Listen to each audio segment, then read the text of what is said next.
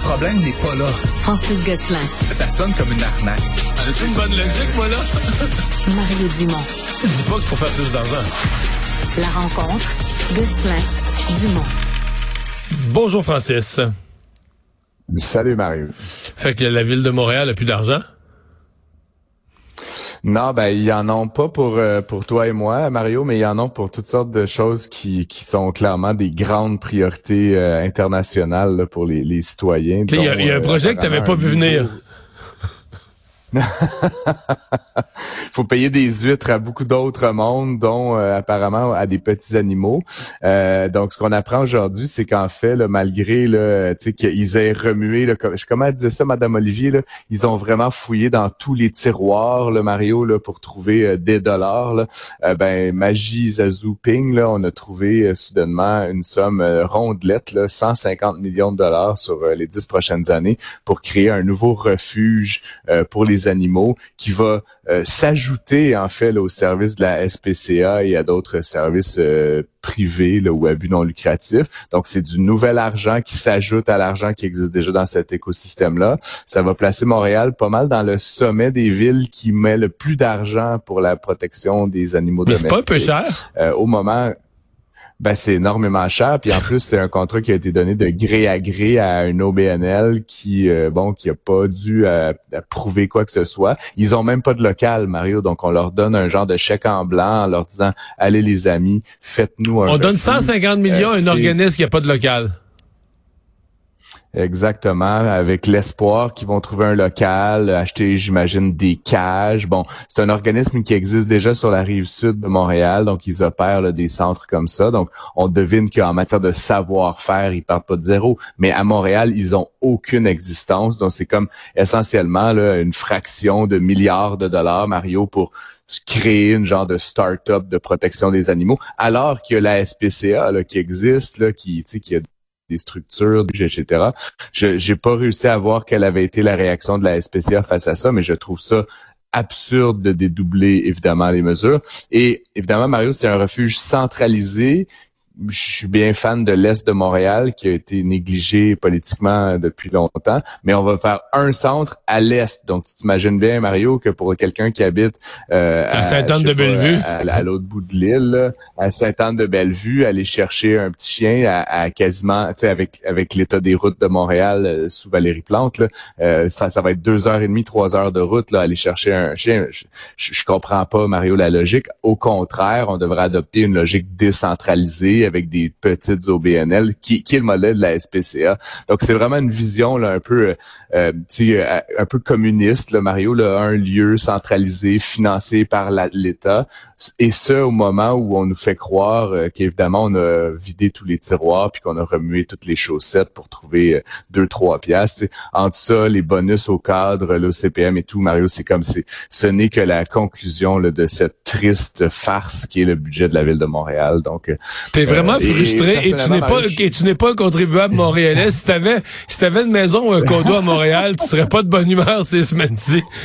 euh, j'ai j'ai un condo commercial à Montréal. Ah, quand même. OK, fait que tu payes quand même. Tu sais je peux tu... t'en parler. Ouais, ouais, je peux t'en parler. Je paye euh, cinq fois plus de taxes par pied carré que les gens qui ont une propriété résidentielle à Montréal pour ce local-là. Et je n'ai pas le droit d'avoir une vignette de parking. C'est comme...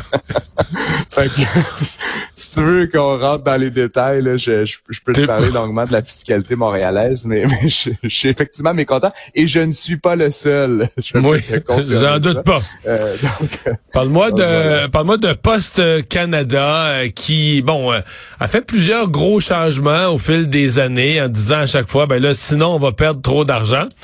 Mais là, est-ce comme mais ils en perdent quand même? Ils en perdent, puis pas un petit Mario, là, au 33, Post Canada a perdu presque 300 millions de dollars, là, ce qui veut dire que sur une échelle annualisée, ça coûterait un milliard de dollars à garder un service complètement dysfonctionnel. Euh, J'ai peut-être tranche de vie, Mario. Je suis allé récemment dans un bureau de poste là pour euh, retourner un colis Amazon.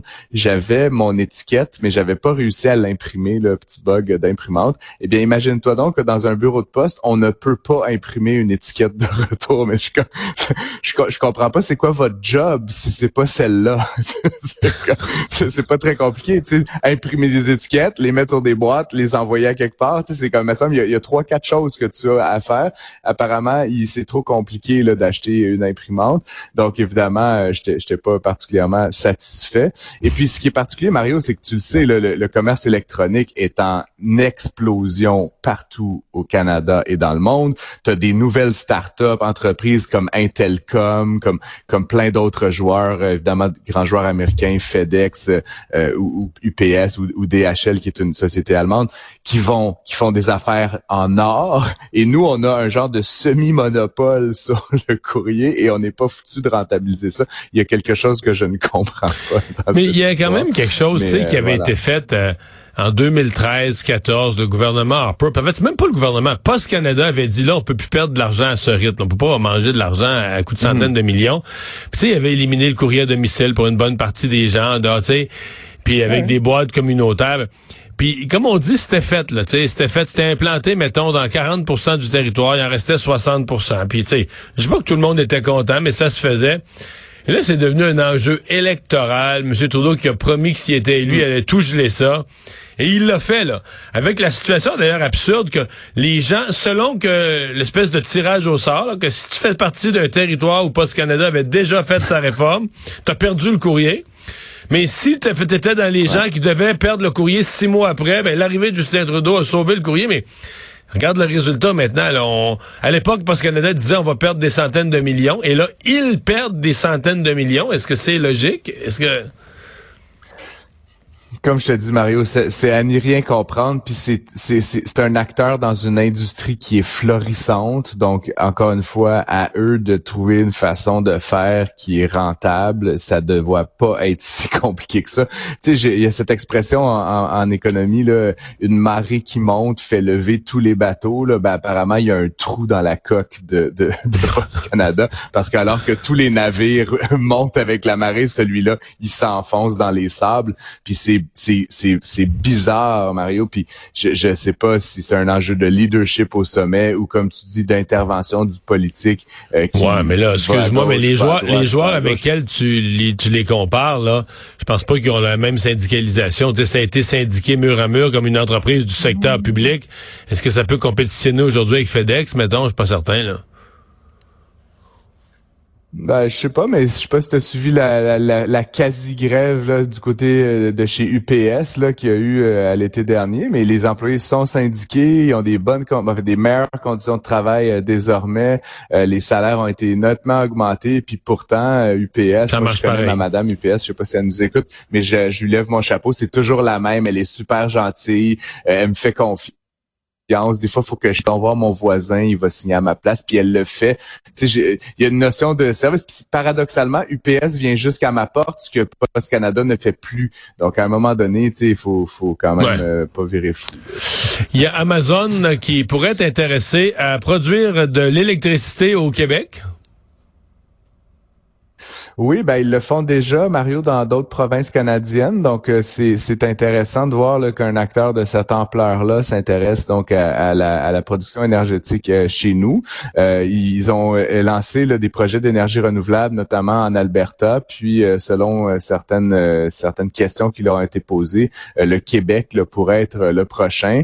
Il faut savoir que Amazon va en plus d'opérer des grands centres de distribution de colis, ont aussi des, des centres de données là ici euh, au, au, Québec qui consomment énormément d'énergie euh, et donc il pourrait y avoir un intérêt à ce que leur chaîne d'approvisionnement euh, soit soit renouvelable. Puis tout ça, évidemment, à l'époque où M. Sabia dit vouloir dépenser, là, je pense que c'était 185 milliards de dollars pour des nouvelles sources d'énergie. Puis une des raisons qui explique cette demande-là, Mario, dans les prochaines années additionnelles, c'est pour ce qu'on appelle la décarbonation de mm-hmm. l'approvisionnement. Fait que c'est souvent des entreprises qui fabriquent ailleurs euh, et, et ou qui des centres de données ailleurs où l'énergie est faite au charbon avec du pétrole et d'autres ressources non renouvelables qui décident de venir s'installer au Québec pour décarboner essentiellement, donc enlever l'empreinte carbone à leur chaîne de valeur.